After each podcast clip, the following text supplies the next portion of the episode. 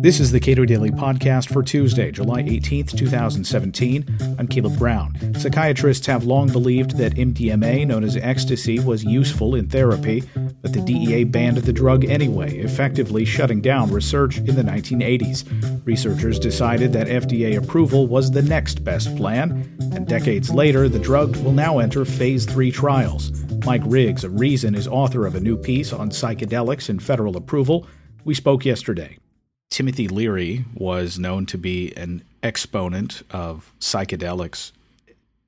From your personal view, was his influence uh, in the culture and specifically around the culture of psychedelics was that on balance positive or negative? Uh, I think some psychedelic enthusiasts are not going to like me saying this, but on balance, I think it was negative.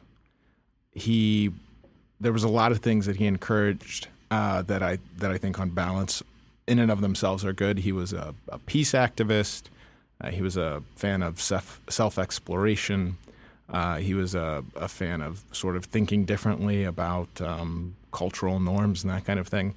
Uh, but he also was a, a, a, sort of hippie separatist, if that makes sense. He saw no um, merit or point in trying to reform existing systems, government, higher education, uh, religious institutions. He saw no point in trying to adapt those systems to new ways of thinking.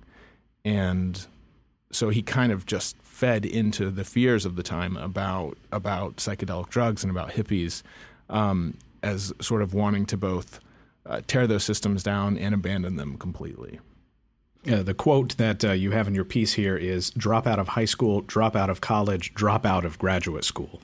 Right. Well, and imagine, um, you know, I, I don't have kids. You have a, a, very young one. But I can imagine an adult in the 1960s, a parent of um, a kid who's, who's going to be able to go to college or should be able to go to college and seeing all this stuff sort of swirling up out of out of San Francisco and some out of the East Coast in which kids are saying, uh, uh, you know, adults um, with degrees are saying like, no, don't go to college. Come come to Haight Ashbury and do a ton of LSD.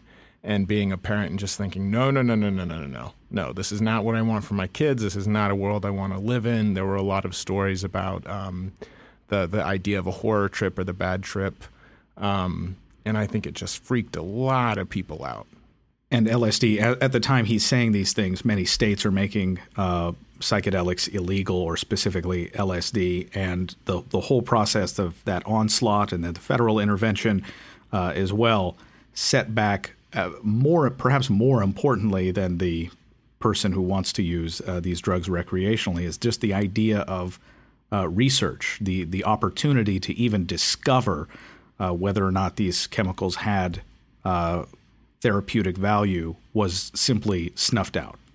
Yeah, so at the time, uh, it's you know by the by the late 1960s, psychiatrists have been aware of uh, LSD, uh, which is com- uh, comes from the the fungus ergot, um, as well as uh, mescaline, um, which comes from the peyote cactus, and a few other chemicals that they could be used as adjuncts in psychotherapy.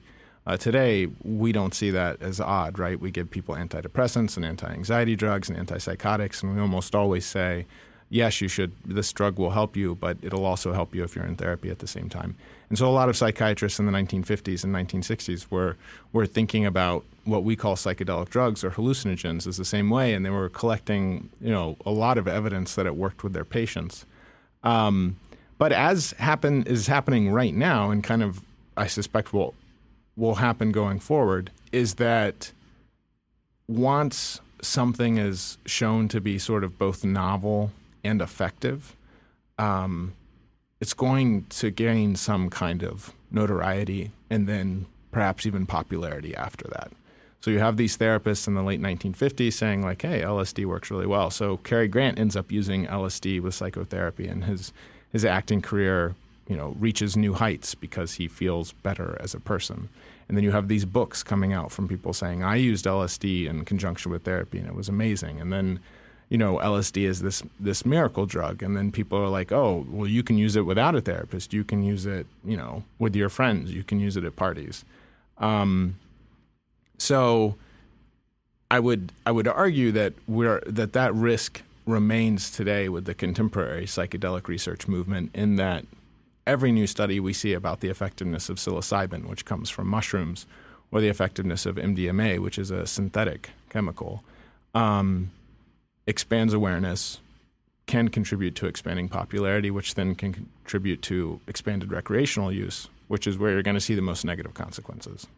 And it, seems like across the board, if a drug has recreational value, that the the federal uh, impulse is to ban it and prevent research. Absolutely. Um, in part because the regulating it is not always a surefire way to prevent recreational or, or what's more formally called non-medical use of a drug. I mean, every every prescription drug uh, that that can fix people that doesn't feel terrible while you're using it um, has a a recreational a presence in the world of recreational drug use. So you don't hear about people stealing or buying black market chemotherapy to get high or black market radiation um, or you know diverting prescription anti-inflammatory drugs because those aren't particularly pleasurable to use. Chemo and radiation are actually unpleasant to use. But pretty much every prescription drug that feels good is used by recreational users Adderall, other attention deficit drugs, uh, pain drugs, anti anxiety drugs like Xanax, opioids, as we know really well. So uh, I think there's maybe a certain amount of cynicism within the drug control community, places like the Drug Enforcement Administration, which is, I suspect that at various points throughout the history of the DEA, there have been people who worked there who weren't didn't really care that much about the therapeutic benefits of most most of these drugs because all they could see and all they could think about was so what if a few doctors are going to use it in a therapeutic setting or they're going to prescribe it? So many more people are going to use it at nightclubs or fight over it or sell it uh, illegally. One of the uh, hurdles to doing research has very little to do with the government. It has to do more with uh, intellectual property and that's that MDMA and LSD and the compounds that are in marijuana, they're not owned by anyone. There aren't. Uh, there's not a pharmaceutical company that stands to profit by getting a lot of research uh, surrounding uh, those drugs. Yeah, that's true. These are all off patent. Um, MDMA was first discovered by Merck in the early 1900s. I, I want to say 1912, but I'm not sure if that's right. LSD in the 1930s and 40s was when that was developed. Um, mescaline comes from a, a cactus, um, ayahuasca comes from vines. So while we do have a lot of prescription drugs that are essentially um, that you could trace their ancestry back to a natural compound, uh, these drugs have existed in their current form, which is very effective for a very long time, and so there's no patent. So most of the drug development that we see with psychedelic drugs comes through the nonprofit sector. Uh, philanthropists who believe in the power of psychedelic medicine giving money to medical doctors and academic researchers um, who agree with them and, and, are saying like, yes, this is really important stuff, but when you know a, a pharmaceutical giant, Eli Lilly, uh, Merck, Shire, these people are not investing in this. So it is all coming through philanthropists, which kind of explains both the slow pace and the small size of the community. There are only so many philanthropists who really, really care about psychedelic drug development.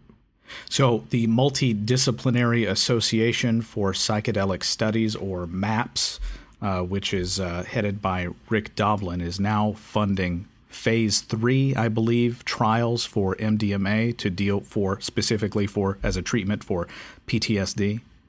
Yeah, that's correct. And so the way that you develop a new drug, um, you have to do the stage one, stage two, stage three clinical trials, and basically throughout that process, you go from demonstrating that it's that it's not harmful um, in animals, um, and then it's not harmful in humans, and then you demonstrate that it's efficacious in a small sample size, which means that it, that it kind of works, um, and that there are no crazy adverse re- reactions in your in your small patient group, and you kind of are just slowly scale that up. And, and stage three clinical trials are basically uh, the the last step before drug approval, and they can take a few years. And that's where you're taking a really big sample size. In, in MAPS' case, they're looking at, at doing somewhere around 240 or 250 uh, patients who have anxiety as a result of PTSD. And they're going across 14 different clinical sites with many different groups of therapists, going to see, you know, what happens at this scale with this many people, um, who's still, you know, whose anxiety levels decrease. And there are different ways of measuring a, a patient's anxiety level, something called a CAPS score. And so they're going to say, you know, whose anxiety levels decrease, what kind of side effects they experience, how do they feel in six months, how do they feel in a year. Um, and at the end of that entire process, which has been funded again by philanthropists to the tune of tens of millions of dollars, um, it, this could be MDMA, um, more commonly known as either ecstasy or Molly, could be a prescription drug by around 2021 is their best guess. Give us a, a picture of what the previous trials with MDMA have shown. Uh, they've shown only really good stuff. It's kind of a weird thing to talk about if you look it at. It seems fake. I mean, the results seems, seem like they're made up. Yeah, it seems too good to be true, uh, which is kind of crazy for, for multiple reasons. One of them being if you look at drug trials uh, for big pharmaceutical products, a lot of them the data is kind of murkier. Um, it's not always overwhelmingly good. Uh, some drugs get drug approval from the FDA without being overwhelmingly good. They just happen to be good enough. The other reason it's kind of crazy is that MDMA was not developed for psychological uses. It wasn't even really developed to give to people. It was kind of a, if you imagine the drug development process is like, we're going to take drug A and mix it with drug B and then kind of change it to look like drug C and then drug D. If you just think of it, it's not like, oh, we need, we have a disease we want to treat. Here's the drug we're going to treat it with. It's kind of this step by step process. And there can be a lot of intermediate steps that are insignificant. And MDMA, when Merck developed it, it had this, it was one of those insignificant intermediate steps. It was only patented at the time in the early 1900s because it was necessary for developing this drug much later down the line. So it's crazy for those two reasons, and it's also just crazy because uh, psychological disorders called central nervous system disorders are historically very difficult to treat with anything. Uh, there is no treatment for any psychological disorder that works for 100% of patients. Um, so the fact that MDMA as a treatment for anxiety in people with PTSD is showing the following it's showing that their anxiety levels after just two doses um, five or six sessions of therapy, uh, two of those sessions involving the doses of MDMA, that six months and 12 months later, in various populations with anxiety, um, they are better. They are like fixed, which is a crazy thing to say because we have we have no problem saying that chemotherapy can fix cancer. We have no problem saying that antibiotics can fix sepsis. Um, but we almost never talk about a psychiatric drug fixing a patient. It, it addresses symptoms, it makes life bearable, it makes them stable, and maybe stabilizes them. But we never talk about a drug fixing schizophrenia. Um, and MDMA appears in conjunction with therapy um, to have as powerful an opposite effect as whatever bad event created the PTSD and that was one of the craziest things. You know, I when I was working on this piece um, for a reason that, that is about the approval process for psychedelic drugs and how the the movement learned to work with the FDA. I kept searching. I was like, how how do you explain this to people? How do you go to someone and say? Um, what Ben Sessa, who's a psychiatrist in the UK, says about MDMA. He says this is antibiotics for the for for emotional problems. How do you make that make sense to people? And another researcher I spoke to, um, an Israeli researcher in the UK named Leor Roseman, said to me, "He said, if you ask a doctor what PTSD is, they will say it is a form of psychological damage that results from a really powerful, really negative event." And the argument that psychedelic researchers are making, based on the best available data, the most recent data, is that if you create a situation that is as positive and as open and as liberate, liberating and cathartic as that initial experience was negative, that you can undo that damage. Um, and that's it's kind of like I've got goosebumps right now just thinking about it. It's kind of amazing, and we don't know yet if it's true at scale until phase three clinical trials finish up. But everything that researchers have found thus far suggests that this is the next level of psychiatric drug. So, what was the moment? Was there a moment in the uh, last twenty or thirty years when uh, researchers or people who are chemists decided, or, or physicians decided, uh, this is the way that we have to do this in order to achieve, presumably, what they already thought were benefits associated with these drugs? Yeah, so um, for much of the 1970s and the beginning of the 1980s, a lot of psychiatrists were using MDMA as a therapeutic tool. Um, then it kind of made its way out of the psychiatric underground, um, where it wasn't illegal, by the way. So psychiatrists doing in the 70s and early 80s were not doing anything illegal. They were essentially just working with a research chemical, uh, which prior to our current regulatory process was how a lot of drugs we figured out whether they were safe or dangerous or helpful or not helpful is that doctors got a hold of chemicals that came from pharmaceutical companies and tried them on patients and recorded the effects and reported back to the pharmaceutical companies. And then in the mid 20th century, we get a much more robust process. But psychiatrists in the 70s and 80s were working in this kind of gray area. And then as MDMA began to proliferate um, into the non medical world, it ended up uh, in nightclubs, started in Texas, and you know some of some of the effects of MDMA that make it a good therapeutic tool also make it a good party tool. Uh, it makes creates it creates feelings of positivity and uh, intimacy with other human beings. Um, it can kind of give you a, a, certain amount of energy, um, like physical energy, stamina, uh, wakefulness, and so these these qualities made it great party drug. So the DEA finds out that there's this new party drug on the scene.